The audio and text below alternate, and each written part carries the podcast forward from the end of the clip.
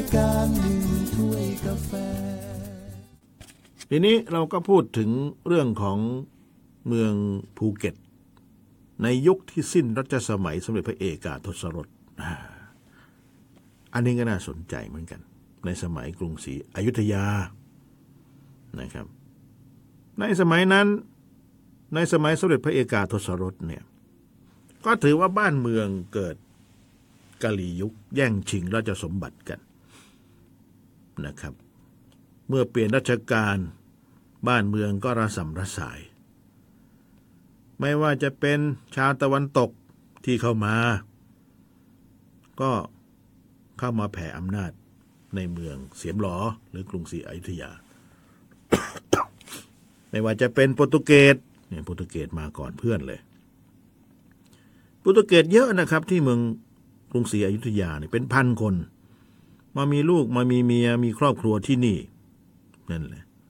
นี่ถ้าไปกรุงศรีอยุธยาก็ต้องมองดูด้วยหน้าตาออกทางโปรตุเกสหรือเปล่า ออกทางยุโรปหรือไม่ในประมาณนั้นนะเพราะตอนนี้ไปเดินตามห้างที่กรุงเทพเนี่ยชักไม่แน่ใจว่าเราอยู่ประเทศไหนกันเนี่ย ดูดูแล้วก็หน่าออกทางเกาหลี ดูแล้วนั้นหน่าก็ออกทางยุโรป ลูกครึ่งประมาณเนี้ยนะเราก็ชักจะงงๆอยู่เหมือนกัน เออแต่มาภูเก็ตมาหาดใหญ่มาสงขลา ชัดเจน ใช่แน่แล้วบ้านเรา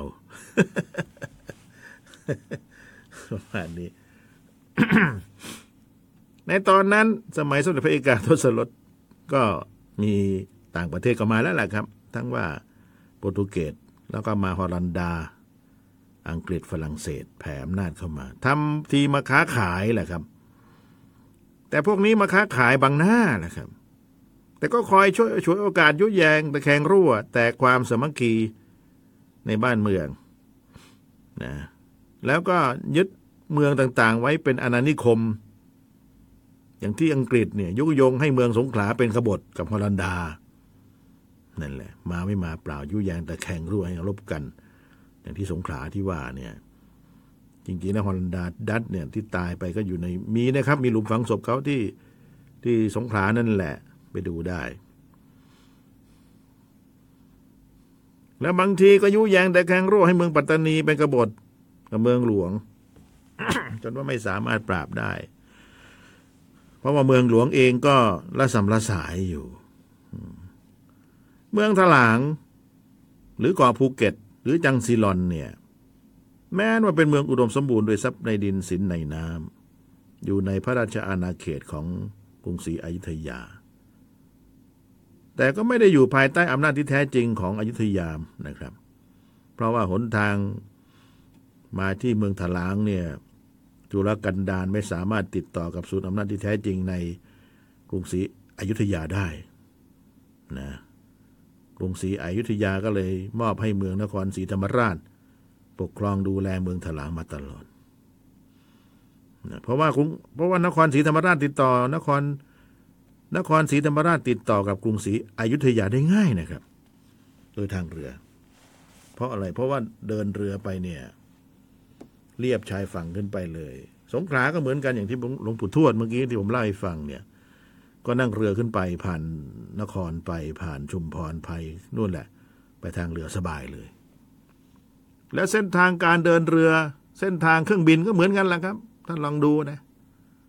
เนี่ยนั่งเครื่องบินจากท่าอากาศยานภูเก็ตปื๊ดขึ้นไปเนี่ยนะครับ เราก็จะไปตัดเอาแถวแถวพังงาเข้าสุราษฎร์ใช่ไหมแล้วก็เลียบฝั่งทะเลขึ้นไปเลยนะครับ เรียบฝั่งทะเลไป จนถึงสวนภูมิ สนามบิน แล้วก็จนถึงดอนเมืองในบางสายการบินนั่นแหละเรือก็เหมือนกันลัดล้อไปเรื่อยจนถึงแหละครับนะเห็นไหม เส้นทางดูนะ มองเห็นภาพเลยนะครับ แต่ถ้าบินสามหมื่นฟิตเนี่ยมองไม่เห็นแล้วแต่เอาตอนลดลงกันแล้วกันนะจะได้เห็นนั่นแหละนะครับ อากาศดีๆแบบเนี้ยเห็นแน่นอนทีนี้ถ้าพูดไปแล้ว ทางกรุงศรีอยุธยาก็มอบให้นครศรีธรรมราช ปกครองดูแลเมืองถลางมาโดยตลอด เพราะเมืองถลางจะไปติดต่อทางกรุงศรีอยุธยานี่ มันไกลเหลือเกินนะครับ ในช่วงที่ศูนย์อำนาจการปกครองแห่งเมืองหลวงระสับระสายตอนนั้นน่ะ เมืองนครศรีธรรมราชก็ยังมั่นคงอยู่ แล้วก็มีอำนาจให้ต่างชาติ เช่นฮอลแลนดา มาทำสัญญาผูกขาดการค้ากับเจ้าเมืองนครศรีธรรมราชอยู่นะครับ ในปีพศ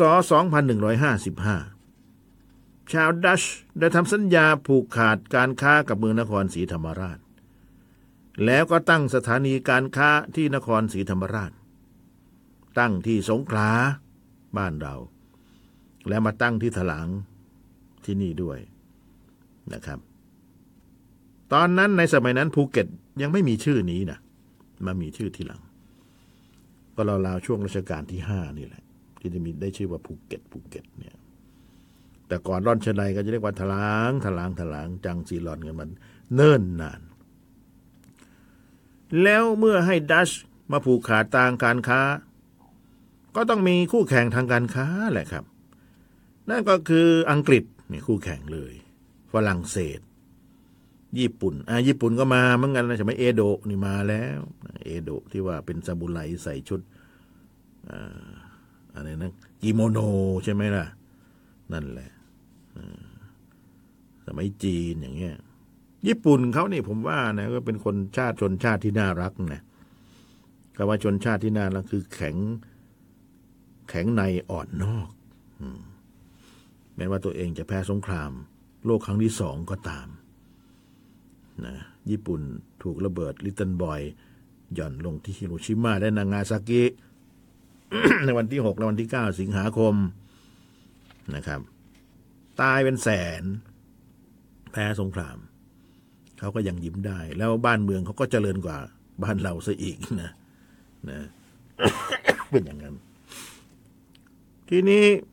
สินค้าพวกนี้นะการค้าขายในแถบนี้ก็จะแข่งขันกันอังกฤษฝรั่งเศสจีน ญี่ปุ่นมา ซึ่งก็ลักลอบซื้อสินค้าจากชาวเมืองในราคาที่ดีกว่า โดยเฉพาะที่เมืองถลางบ้านเราถลางที่ภูเก็ตนี่แหละทีนี้ฮอลแลนดาก็ไม่ได้ทิ้งนิสัยเดิม ก็คือผูกขาดการค้ากดราคาอย่างไม่เป็นธรรมนะ ชาวเมืองไม่พอใจจึงเกิดการ เผาสถานีเลย ไม่พอใจ ขับไล่ไปเลย ขับไล่ออกจากเมืองถลังจนหมดสิ้นนะครับ เอาเปรียบเขาเนี่ย ชาวดัตเนี่ย อืม มีบทบาทเหลือเกินเหรอ ขับไล่เลย กระเจิงกระเจิงเลย มาซื้อแร่ดีบุกใช่ไหมตอนนั้นนะซื้อแร่ดีบุก ซื้อเขากวาง ซื้อนอแรด ซื้อหนังสัตว์นี่เป็นต้น เมื่อก่อนแรดที่บ้านเราก็มีนะครับ เยอะเลยแหละ อืม สมัยก่อน สมัยก่อน ไม่ใช่สมัยนี้บางคนบอกว่าเนี่ย คุณนรงที่บ้านผมมีตัวหนึ่งไม่ใช่อย่าไปว่าเธอ ไม่ได้นะ พูดไม่ได้อย่างนั้นนะแซวๆเล่นไปได้รายการหนึ่งถ้วยกาแฟ